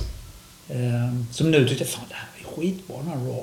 Ja, ja visst. Jesus vad tufft han sjunger och sådär. Ja, precis. Det, Men jag kommer ihåg att jag gillade omslag. Jag tycker det är ett tufft omslag. ja, det är från studion. Ja, det är ju det. De sitter och hänger i, ja, för poddlyssnaren då, Rås omslag. Eh, orange och sen svartvitt foto. Mm. De sitter och hänger i studion. Det Jättesnyggt. verkar vara en studio mer än Ja, det ser ut som det. Ja, Ja. absolut. Lite lätt uttråkade. Ja, och frisyrerna då som jag kommer tillbaka till hela tiden. De, nu, är det, nu är det alltid neråt. Precis. Och liksom så här. Jag tror eh, Eddie hade någon basker på sig här. Stämmer. För att få ner sitt hår. Ja. Vi kanske ska säga till poddlyssnarna som upptäcker Alarm. Vi har ju pratat väldigt mycket om deras look. Mm. Eh, vi, när de började, vad, vad, vad var det med deras frisyrer? Så att de, Alltså, poddlyssnarna fattar vad vi pratar om. Det var ju tidigt 80-tal och då hade man ju långt hår i nacken. Ja. Och, och, och mycket hår uppe på som man tuperade upp. Så att Som en igelkott nästan. Ja, det, extrem mishmash av rockabilly och punk. Ja, det kan man säga. det ska stå upp och vara högt. Mycket kanske spray och sockervadd. Och sen Ja. så är det långt i nacken. Och på vissa så det väldigt coolt ut. Ja. På andra inte. Men det var väldigt typiskt för den här tiden. Från 80 till 85. ja. Men sen efterhand som tiden gick så, så blev håret lite kortare och lite plattare. Så, till slut så har den... De har alltid varit långhåriga. Ja. På ett eller annat sätt. Men inte så extrema. Nej, det föll ner. På det här Ja. omslaget så, så har alla håret neråt. Ja, just det. Ja. Och sen kläderna. Första var liksom tajta jeans med så conscious på sidorna. Cowboystövlar Ja, just boots och Och de här jackorna. De här Ja, militär... Just det. Militärjackor, bolerojackor. Just det. Vita skjortor med västar och, och lite så här Glöm inte fransjackorna. fransjackorna. Ja. Lite grann som eh, Gunslingers i vilda västern. Mm. Slash sjörövare, slash allt möjligt. Mm. Slash eh, gypsies. Ja, ja, visst. Cool look. Bra rocklook. Bra, mycket bra look. Frisyrerna där, jag, försök, jag hade någon slags halvfrilla Ja, som... samma. Jag försökte med massor av spray och sådär. Men jag, jag var aldrig på alarmsnivå. För de, de hade ju jobbat till Ja. sig det där ordentligt. Eh, en som, var, som hade den där frillan som verkligen passade i det. Det här är bara en parentes Mm. nu. Men det var ju sångaren i Echo and the Bunnymen. Ja, Ian McCulloch. just det. Han hade, på han satt det så han jävla hade, rätt. det, är så här, det är nästan så Keith Richards-aktig frisyr. Mm. Jag tänkte på Precis. trummisen i Dead Scouts, kommer du ihåg dem? Magnus Fagernes. Ja, han hade också fast. väldigt bra sån. Han hade sån. Ja, han hade just. sån. Ja. Eh, I Sverige är det Ja, jag så. hade det. Ja. Under en Strindberg, period av Strindbergs, för att man färgade håret svart på den tiden. Mm. Ja, det hade du ja. Svart. Så, så jag hade ju jävligt mycket den typen av frisyr också. Du hade hatt ibland också? Ja. Ja, Det fick man ju från... Ja, det hade ju, det hade ju många på den ja tiden. många som. Han har ju också. Ja, visst. One the Juggler Alarm. Och, Ja, ja, visst. Ja, men det var en cool look. Jag tänkte ta mig friheten att spela min favoritlåt. japp. Eh, och för att det ska bli lite blandning här på sångröst så tar vi en låt. För den här skivan, nu får du rätta mig här. Mm. The Raw, Alarms sista platta i originaluppsättning. Så var det första gången gitarristen sjöng. Han eh, rätta mig om jag har fel. Nej, han sjunger ju på de här tiderna, den här One Step Closer to Home och... En B-sida Ja, eh, tror från det. en singel. va? Ja. och så finns det någon låt, en låt som heter... Vad fan heter den? Third Light på Declaration. Men det är Eddie som sjunger den. Eddie McDonald. Basisten. Ja. Just det. Men Dave sjöng eh, One Step Closer to Home. Okej, där har Dave Sharp Ja. sjungit innan. Tack Janne. Men här sjunger han ensam tre låtar på en hel platta. Det var ju Mm. Det lite... är lite symptomatiskt också för att han vill få mer att säga till om. Och då börjar Ja. bandet spricka. Ja. På något sätt, kanske. Och det där kan man ju ha massa åsikter Ja. om. Kan man inte... Kunde inte Mac Peters ha låtit honom få... Du får fråga Mike. Ja. Mike har mycket att berätta. Ja, Nej, eh, det här är näst sista låten på plattan. Som blev deras sista eh, i den sättningen. Och jag tycker den är fantastisk. Mm. Eh, och den doftar Bob Dylan så det bara sjunger om det. Save Your Crying med Dave Sharp på sång.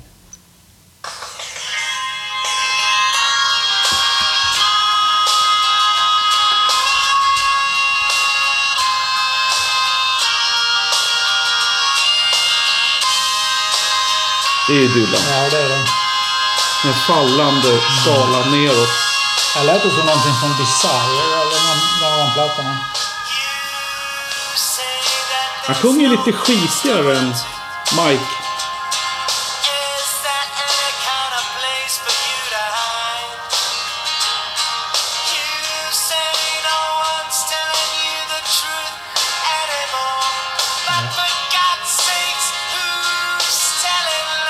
Det är väldigt mycket Dylan. Might Det är orgel här. Ja. Det är en bra förebild, Dylan. Ja, det är sämre kan man ha. Ja, jättebra låt. Och så refrängen nu då.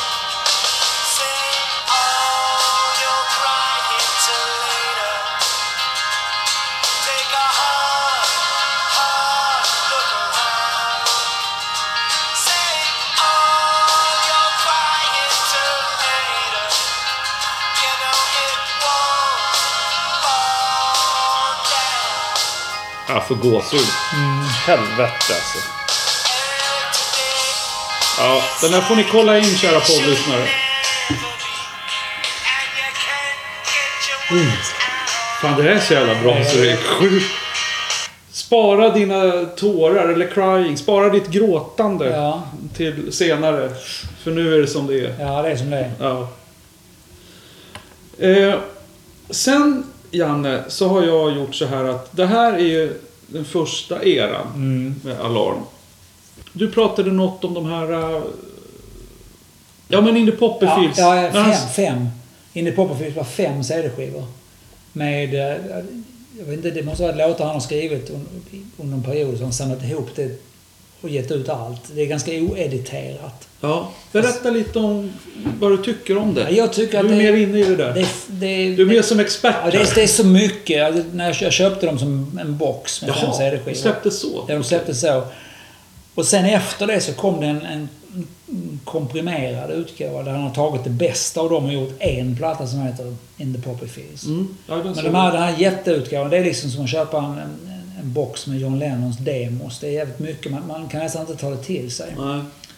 Och det, vilket jag inte har gjort heller. Jag lyssnade igenom det och sen tyckte jag vissa grejer var bra och andra grejer var inte lika bra. Sen står det i hyllan. Lite Så det är så här, var femte låt Ja, kommer du nå- ihåg och något sånt. så hoppar man lite. sånt. Ja.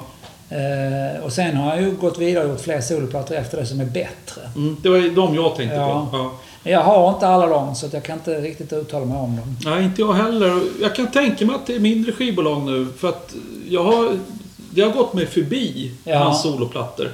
Ja, det är lite, lite väl väl dels självutgivet och, och dels små Mm. oberoende bolag och svårt att få tag i det. Mm. Men eh, det mesta finns på Spotify nu och det är... Ja, nu är det enkelt. Eh, kära poddlyssnare, vi ska avsluta eh, innan vi släpper in eh, Mike Peters. Eh, så han får berätta Så lite. han får styra upp allt och säga allt. Han bildade ju ett nytt Alarm. Nu komprimerar jag Ja. en lång karriär här snabbt. Eh, 2004 satte han ihop ett nytt Alarm. Eh, det var bara han själv kvar från originaluppsättningen. Eh, medlemmar från The Cult, basisten har jag för mig att det var. Jag tror det. Ja, och sen en kille från Generation X. Vad är det han heter? James Stevenson. Tack. Och sen en trummis som hade spelat med Stiff Little Fingers såg jag.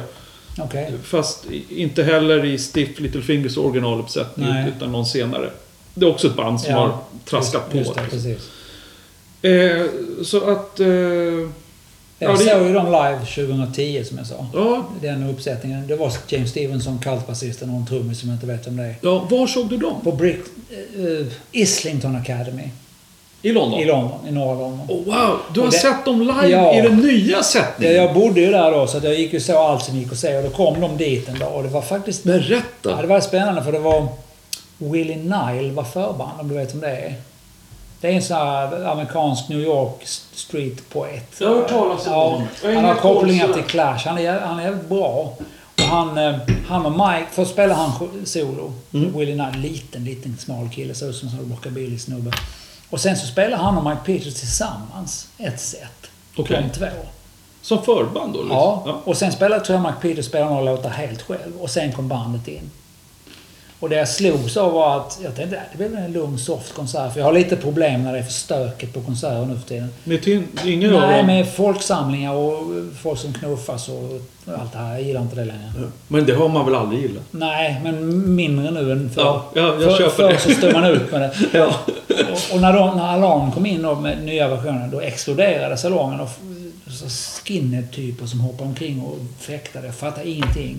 Så det var negativt. Men de, de var rätt bra, fast jag saknade ju det här gamla luftiga Alarm. Så det här var mer ett metal-alarm på något sätt. Det var Mm, Mike Peters på akustisk gitarr, munspel och låtarna. Och så var det ett ganska hårdrockigt band. Liksom. Jaha, gick Marshall åt det hållet? 412 och, och Les Paul. Lite Steve Jones, Pistols-aktig gitarr. Och bredbenta rockers och sådär. Jag tycker inte att det är så bra. Jag gillar inte den här macho-rocken. Det ska, det ska vara lite, lite gay. Ja. Så det får gärna vara lite Mick Ronson och lite så, den typen, du vet. Ja, jag förstår. Precis. och det, var, det tyckte jag Alarm hade. De hade det här lite... En feminin touch som gjorde att det blev mjukt och bra. Och det, Ja. det var borta nu. Tyvärr. Och det tyckte jag var väldigt synd. Jag stod där och saknade Eddie McDonald och, Jag och förstår. Dave Sharp. Vad spelade de för låtar? Ja, de spelar ju de här Where Were You Hiding och 68 Guns. Ja, de spelade gamla låtar? Ja, och nya. Ja. Och nya som, som är bra. Men det, det blev liksom för... Bredbent rock. På något sätt. Fast det var ändå bra, men det var inte, det var inte vad jag hoppades på. Nej, eh, ja, coolt ändå att du har sett Ja, dem och i man- nya sättningen. I Sverige tror jag aldrig de har kommit. Nej.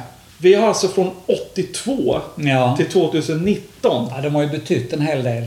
Det kan man säga. Men jag vet som föll för de blev influerade av deras, deras influens. Alltså just det här akustiska med munspel och sånt. Så jag skrev en låt som hette När den sista stormen drar förbi.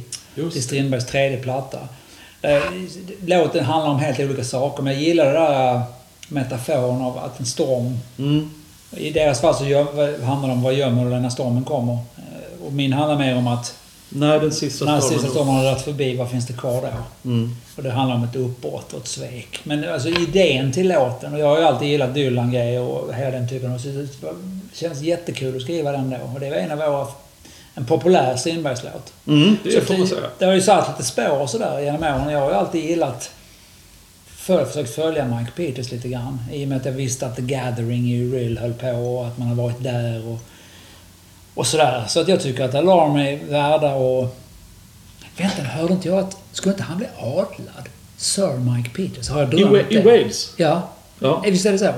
Jag har hört rykten. Jag har hört rykten Det också. måste vi fråga honom det är ju jävligt häftigt. Jag frågar honom på... Ja. Det är När han kommer. det Han är en- knackar på snart. Det är han jättevärd. Ja. Sir, Sir Mike. Nej, men det, jag tycker att de är, de, de, har, de, har, de är värda sin plats i rockhistorien för de har gjort ett knippe fantastiska låtar. Och står för något positivt. De har en positivitet som inte alla band hade på den tiden. Det hade de hela tiden. Det var mycket fall, depp, deppmusik. Cure Ja. och... och de liksom... eh, som Ra- Rain in the Summertime. Liksom, som är, det är så positiva låtar. Ja, Jag tycker de är värda att, att minnas. absolut. Ja, in med dem i Rock'n'Roll Hall of Fame om det nu betyder något. Vad fan. Ja. ja, visst.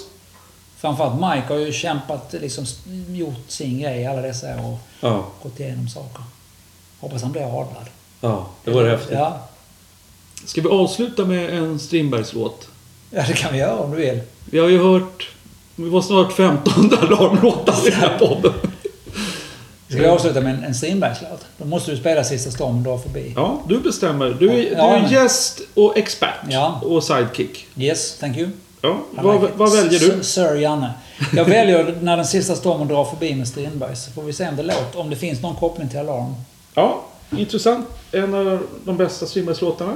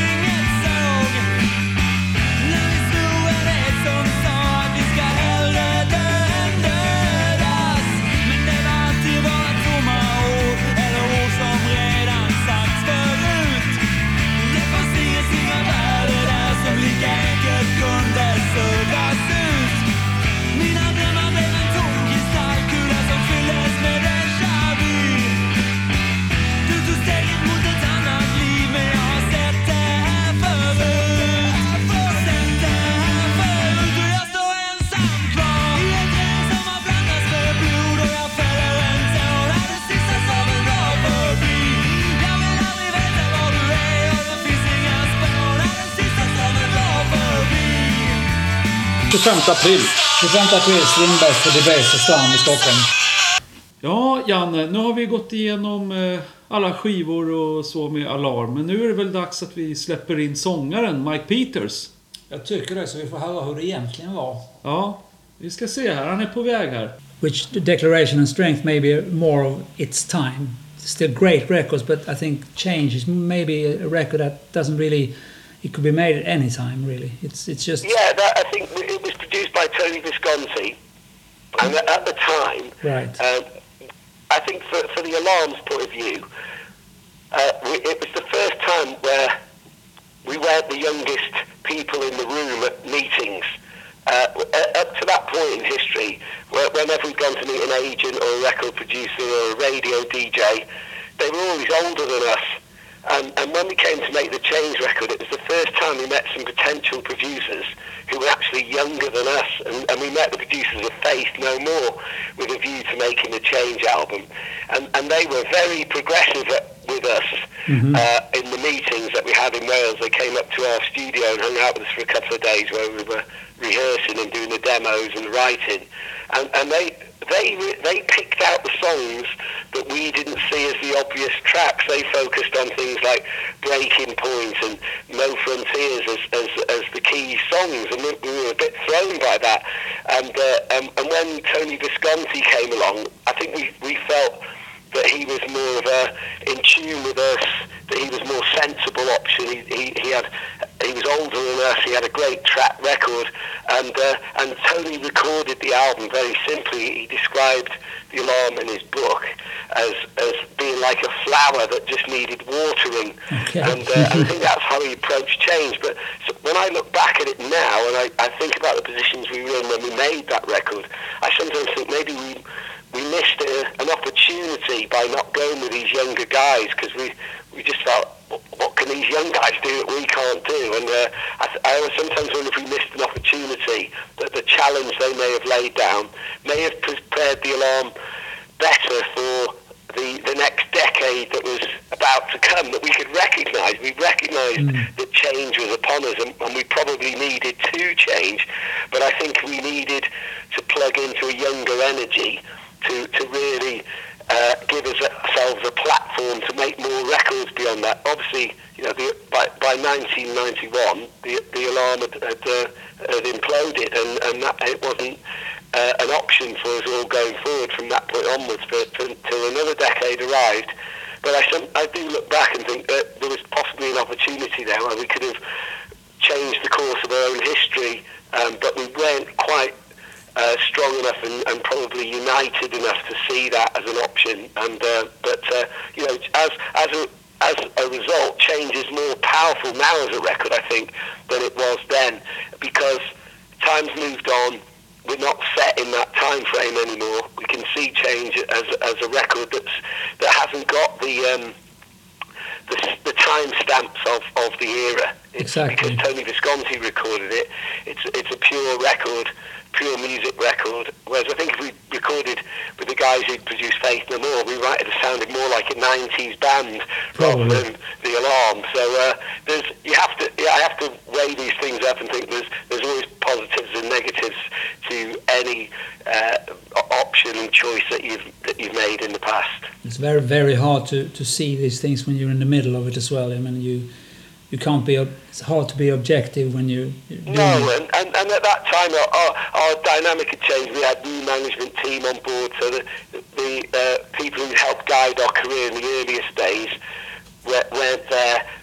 We were also a band that never had the same producer from one record to the next. Like our friends U2 always worked with Steve Lillywhite, and they still do to this day. And there's a continuity there uh, that, that carries from one record to the next, where mistakes can be learned from. New ideas that couldn't quite be grasped in the first record can be realised in the second or the third record, and we never had that opportunity um, because of our the dynamic of our record label. We're only on a small label, IRS Records. We couldn't attract the big producers to work with the band. Um, most producers only had one experience of IRS Records and their accounting procedures. Probably thought, well, I'm never going to make a record with that record label again. And, uh, and that's why we never really had that sort of continuity, which is also a factor in how we developed as a band uh, as well. Yeah. Okay. Uh, I have a, a funny question to you, Mike. Uh, can you please tell me your three favorite records all time in your life? It's a question that everybody everybody got in the podcast. Well, excuse me, my, my favourite record of all time, if I'm taking three to a desert island, I, I would take um, Quadrophenia by The Who. Okay. uh, because it's deep, it's got a story. Uh, the, the album's got an amazing book that you can look at for hours on end. The songs are incredible, and there's always something new to be found in that record every time I play it, uh, no matter how familiar I become with it. Uh, that, so that's one. Okay. Uh, the second I'd probably take uh, is, is the first Clash album because although it's probably not my favourite Clash album, it's the one that still gives me energy whenever I play it on. It always inspires me and reminds me of why I got into being in a band. And so if anyone came to rescue me on that desert island I played on that record, it might just change their life. Yeah. Uh, and, and probably the, the third record I, I would um, pick out would be um, probably uh, Aladdin Sane by David Bowie right now because that's uh, one of the first records I ever bought and uh, that was also um, a record that taught me that songwriters and songs weren't always linked together and uh, when I played Aladdin Sane I, I, I didn't know who wrote the songs and I, I, I really liked the, his version of uh, Let's Spend the Night Together I didn't know who the, the, these names in brackets were after the song and that's when I when I started to learn that, that process. I realised that uh, songs could be covered by people, and uh, and and I had great respect for David Bowie as a songwriter, and I realised he wrote all the other songs and how great the lyrics were, and uh, still a, a really deep record that you can learn from whenever you play it. Yeah. Thank can, you. Can only agree. Excellent choices. Yes, it is. Uh, uh, both uh, Jan and us played in a Clash tribute bands in Sweden, so we love Clash Right, well, as well, well. um, Eddie McDonald, who's the bass player and co-write with me in a lot of the alarm songs, he, he joined a Clash tribute band called Westworld as well. Oh, really? For a. Westway they were called. Okay. Uh, they came, played a few gatherings, and uh, they, that was great. And our, our, the drummer of the alarm today, Smiley, he was um, Joe Strummer's drummer in the Mescaleros Okay. And he's he's and that's how we met was that uh, well, because Joe Strummer died so suddenly um, that uh, all his friends in the Mescaleros, uh, Pablo and everyone, they, they never really had a chance to say goodbye to each other, and this includes his guitar techs, like Andy Boo was Joe Strummer's guitar tech, and they were all devastated by the loss of Joe Strummer. And so they decided to do some Mescaleros gigs um, uh, called Los Mundo Bongo after one of the songs. And um, they, they just so they could get together to sort of remember Joe and sort of say goodbye to him in a, in a respectful way together as a, a team of people. And um, then they said, well, who, yeah, but who's going to sing? And Smiley, the drummer, said, I know, there's only one guy, that's, it's Mike Peters from The Alarm. And they phoned me up and said, would I go and play half a dozen shows with them, um, playing all Joe Strummer's Mescalero era songs? Um, and I said, absolutely, and ju- ju- jumped on board and, and uh, formed an incredible relationship with Smiley that I, I just knew he was the perfect drummer for The Alarm. He'd been a massive fan of the band. He'd seen us play all the early shows in London in the early part of the 80s, and, and we had an incredible fire straight away as soon as we met. Um, but we, we bonded playing things like Tony Adams by Joe Strummer and uh, uh, Omaha Beach and all this kind of stuff. And it was uh, it was an amazing uh, start to the new future for the alarm. Oh, brilliant. Yeah. I didn't know that either. That was news. Yeah. Great stuff. Great stuff. Was, Well, was he with you in 2010 on um, Islington Yeah, Academy? You would have seen that Smiley playing with us in 2010. That was his first tour with the band.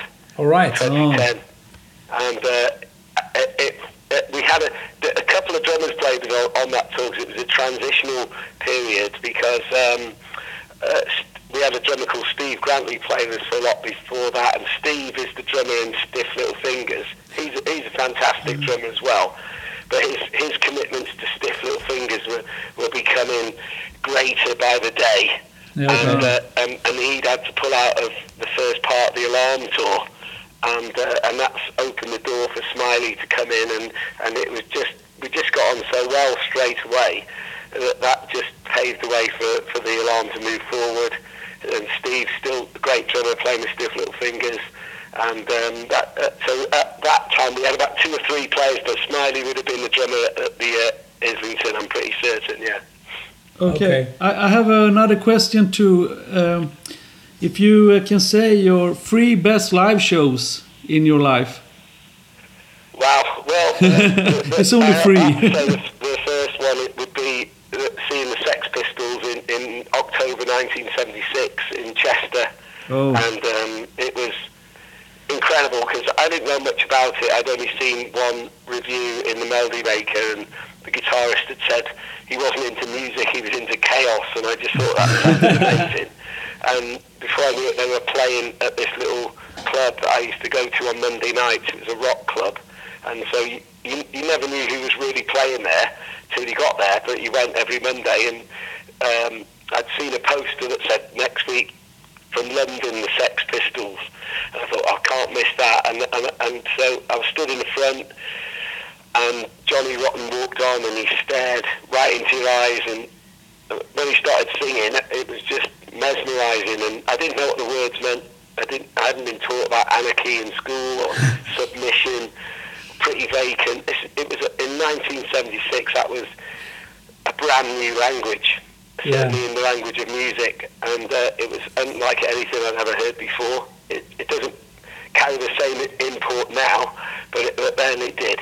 And uh, and by the time it finished, I knew life was never going to be the same again, I see. and that that was uh, incredible for me. And uh, so that was that would be gig number one. Yeah. Um, and then I was, you know, seeing you two at the Marquee Club was, was an amazing gig. I mean, I toured a lot too and saw some incredible gigs. I was at the Red Rocks under a blood red sky. Okay. But and nothing, as much as I, of seen some incredible U2 gigs, I don't think anything can quite beat the first time you see a band like that that, that becomes part of your life and, and doesn't leave you in, in like some other bands do. Um, so to see U2 in 1980 at the Marquee Club I was see. incredible. Yeah, have Uh, that's certainly very special. And um, probably seen Bruce Springsteen in 1984 at the Spectrum in- Philadelphia. Oh, really? Run um, Born in the USA tour. That was another groundbreaking event because it was. I hadn't liked Bruce Springsteen to that point. I'd heard his records and people had played them to me and said, "Look, you, you'd like Bruce Springsteen." And I, and I tried and tried and tried, and I couldn't penetrate the river or Born to Run. I just couldn't quite like Born to Run the song, but I, I couldn't penetrate the albums. I didn't quite get his voice. And then I stood in, in the Spectrum in Philadelphia, and he came on. He opened up with Born in the USA, and my jaw hit the floor. And and then he, he just he played for four hours, and I, I couldn't hours. take my eyes away from the stage. And I, I loved the acoustic part when he played Highway Patrolman and things like that, and he, he just stripped it down to an acoustic guitar.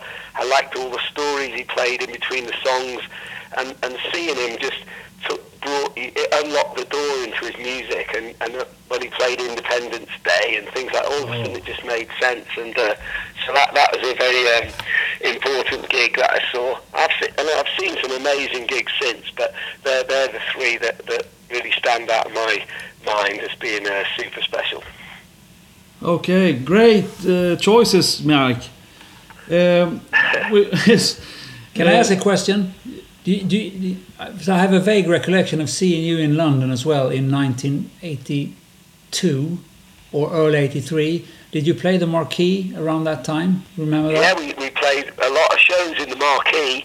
Um, so we played there New Year's Eve 1982 with the Lords of the New Church. Uh, that was our second gig, and, and we played once before that in '82. Um, we couldn't get a proper gig in the Marquee Club because we played there in, in December 1980. We played there the night um, John Lennon was murdered in New York Wow. and um, w- the, the manager of the club just didn't like 17, our band, at all. Okay. And, and when we came back as the Alarm, just over a year later, uh, he, he remembered us and wouldn't give us a gig because he said, no, they can't have a gig, they're no good. So we had to get a gig uh, through a guy that had come, started coming to our gigs. He was a singer of a band called Chelsea. His name was Gene October. All right, yeah, And he was he he spotted all the good bands that ever came to London before anyone else did. And uh, he said he could get us a gig at the Marquee Club if we changed our name. And so we called ourselves the Black Sheep, and we played the Marquee opening for Chelsea. Oh. And uh, and the guitarist at Chelsea uh, around that time was a guy called James Stevenson, who's played in the Cults and Yeah, right. and uh, with Tony Visconti and Holy Holy and G-Loves Jezebel. And he's the guitarist in the Alarm now, so That's right. another part of where our modern history began. Yeah. And uh, the the guy at the Marquee was watching us play as the Black Sheep, and he, he said to our manager Ian, "Oh, this band's really good." And, and Ian said, "That's the band, the Alarm, that you won't book." So he booked uh, our shows into the Marquee, and, and we we played there. The last time we played there, we did two. Well, we played there in 1983, and we did two nights at the Marquee around the time the Stand had been released, and uh, that was the the nights before we left to go and play with you two in America the next day on the War Tour. And then when Strength came out in 1985, the first two gigs of the Strength tour were, were secret gigs in the Marquee, so you, you possibly could have been at those. I think it was the one in Uh, and- '83. And, that, that's, that was the last time we played at the Marquee before they, they tore it down Yeah, and turned it into something else. it was still in Water Street between between the ship and the Intrepid Fox, I think. Yeah, That's it, That yeah. location. That was, it was just down the road, and it was Intrepid Fox was at the top of the road. right. And uh, the, the, the guy who sells all, all our T-shirts on tour in, the Alarm in America, he, he was the barman at the Intrepid Fox. And Okay. the ship was the one down the road, and that was where Lemmy always used to hang out in the ship.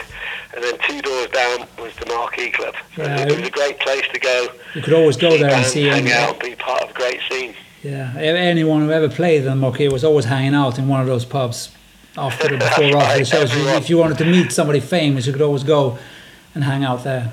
And the ship is still there. The Intrepid Fox has moved or, or closed down, but the ship is still around. Yeah, that's right. Yeah, it is. Yeah, Jana has lived in London. Yeah, I lived there for a few between 07 and 2011, on and off, working in the financial industry for for a bit. But so I still got to see many gigs. One of them was you at the Islington Academy, obviously. That was Yeah, great. Yeah. Uh, one interesting, uh, that's interesting, but we I played in a 60 tribute band for a while, and we did one show in Prestatyn. That was in 2013, at the, like a Beatle event. Oh, yeah. And I remember the guy who, Was it a Pontins? Yes. And I remember it, the guy who ran it, Greg Mitchell, he said he knew you somehow. So I asked him, Oh, yeah. Uh, he's in a, a, I think they're called Backbeat or something, his band. yeah, something like that, left handed guy. And he, I, so I asked him, can, you- can you give Mike a call and say if he wants to come and sing with us? We'd play anything. I think you were off somewhere else. I mean, funny enough, our, our um, the gathering that we have in Wales now it's, it's 27 years running now, and that that started because one of the ideas behind it was uh, because uh, partly because I'd been become ill and couldn't travel, so so we we, we, we made it become.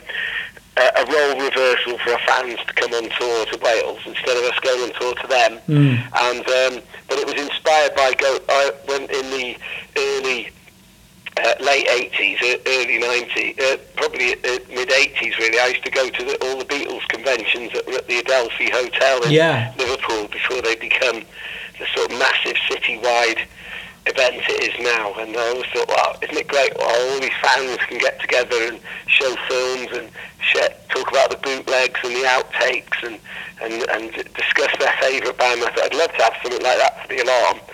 And, uh, and that's where the gathering uh, sprang up from. So, yeah. Is that still ongoing? The gathering? I mean, is it still on? Oh yeah, we, we, we've got it's on for 2021, uh, 2020 next year in February 20. I think it's uh, January 31st, first of Feb, and the second of Feb, and it's we have fans come from all over the world for the weekend, Oh, and it's a total immersion into the alarms world. As we have films, we have masterminds, we have two three different kind of shows. Uh, we play all kind all music from all all the areas of the band across the whole weekend. We have big parties after the shows. Uh, we have special guests. You know, Dave Sharp usually comes and plays, and and we have everybody joining together, and uh, it's a it's a great amazing event and the fans have, have the best time and because you, you get that opportunity to play to your best fans Yeah. one weekend a year Lovely. where everyone there knows all the B sides, they know the rare album tracks. They've got it's it's an amazing thing when you pl- every song you play, everyone in the audience knows every word that you're singing, and it's a really special event and probably has brought about some of the best alarm gigs in history have ever been played. Have been played at the Gathering without a doubt. Wow, maybe that's something to do then.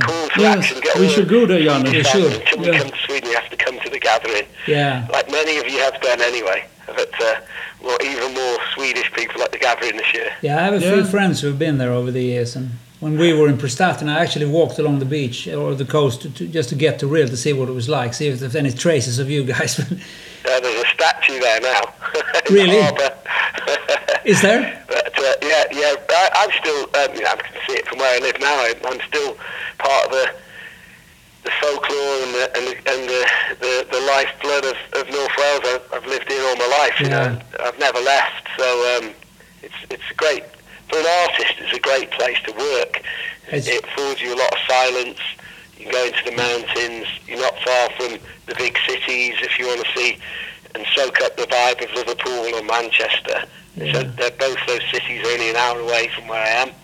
So it, it's a great place to be, and, and also, obviously as a musician, I can rehearse in silence, uh, which is I think is really important. When, when we moved to London for a short period in '81, I, I hated it because we were trying to rehearse and be creative in, in these studios, flanked by heavy metal bands and reggae bands. Know- you hear yourself think.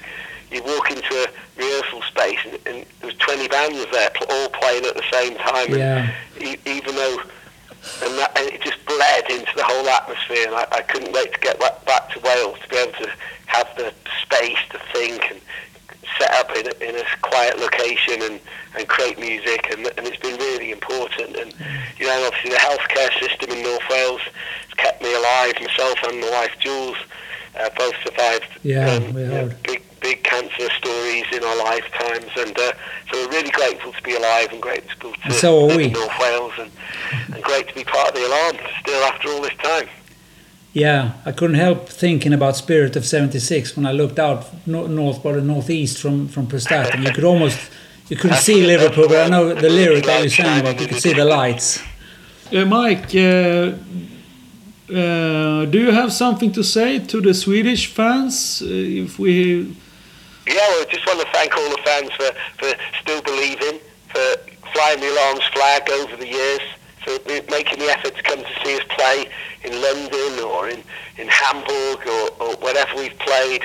You know, some of the fans came over to see us in Oslo and Bergen and, and Stavanger this weekend, and uh, you know, and, and, and we will we'll return that faith by coming to play in Sweden very soon. I'm sure we will. It's, it's something, or we, we will create a, uh, a gathering of Scandinavian fans, and we will be, you know, very much wanting to play in Sweden because I've got really fond memories of the times we played there. Some amazing nights in Stockholm that live long in the memory. So I want to rekindle that fire and come back to play in Sweden very soon. yeah. We're looking forward to that, Mike. Yeah, it'll be great. I can't wait. Okay. Uh, good luck in the United States. You're going on Thank Friday. you. Thanks, Yeah. guys, and thanks for reaching out and uh, having me on the podcast. Really appreciate it. Yes. Thank you very Great, much. great to talk to you, Mike. Thank you very much. All the best Thank with the tour Take and everything. Guys. All the best. All Take- the take- best. Take care. Bye. Take care. Bye. Bye. Bye. Bye, Mike.